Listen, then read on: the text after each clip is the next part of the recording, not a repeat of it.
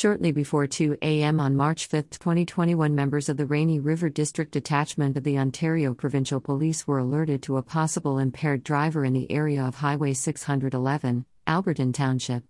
Treaty 3 Police Service and OPP officers located the vehicle in question and conducted an investigation. The driver was arrested for impaired operation of a conveyance as the officers believed on reasonable grounds that the driver was impaired by drug. The investigation continued at the Fort Francis detachment, where the driver was required to perform a 13-step systematic evaluation conducted by a drug recognition expert.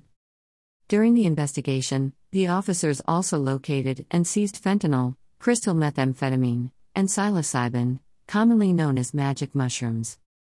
Dylan Pattison, 27, of Fort Francis, has been charged criminally with 1 count of operate conveyance while impaired by drug, 2 counts of fail to comply with release order, 3 counts of possession of a controlled substance.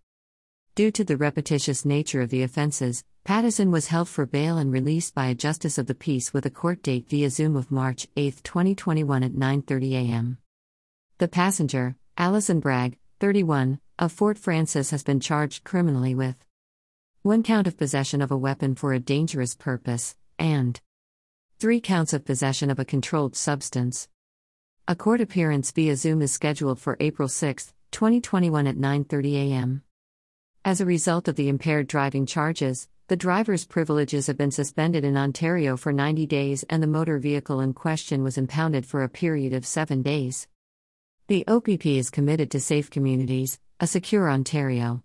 Please contact 911 for emergencies or call 1-888-310-1122 to make a report of a non-emergent nature.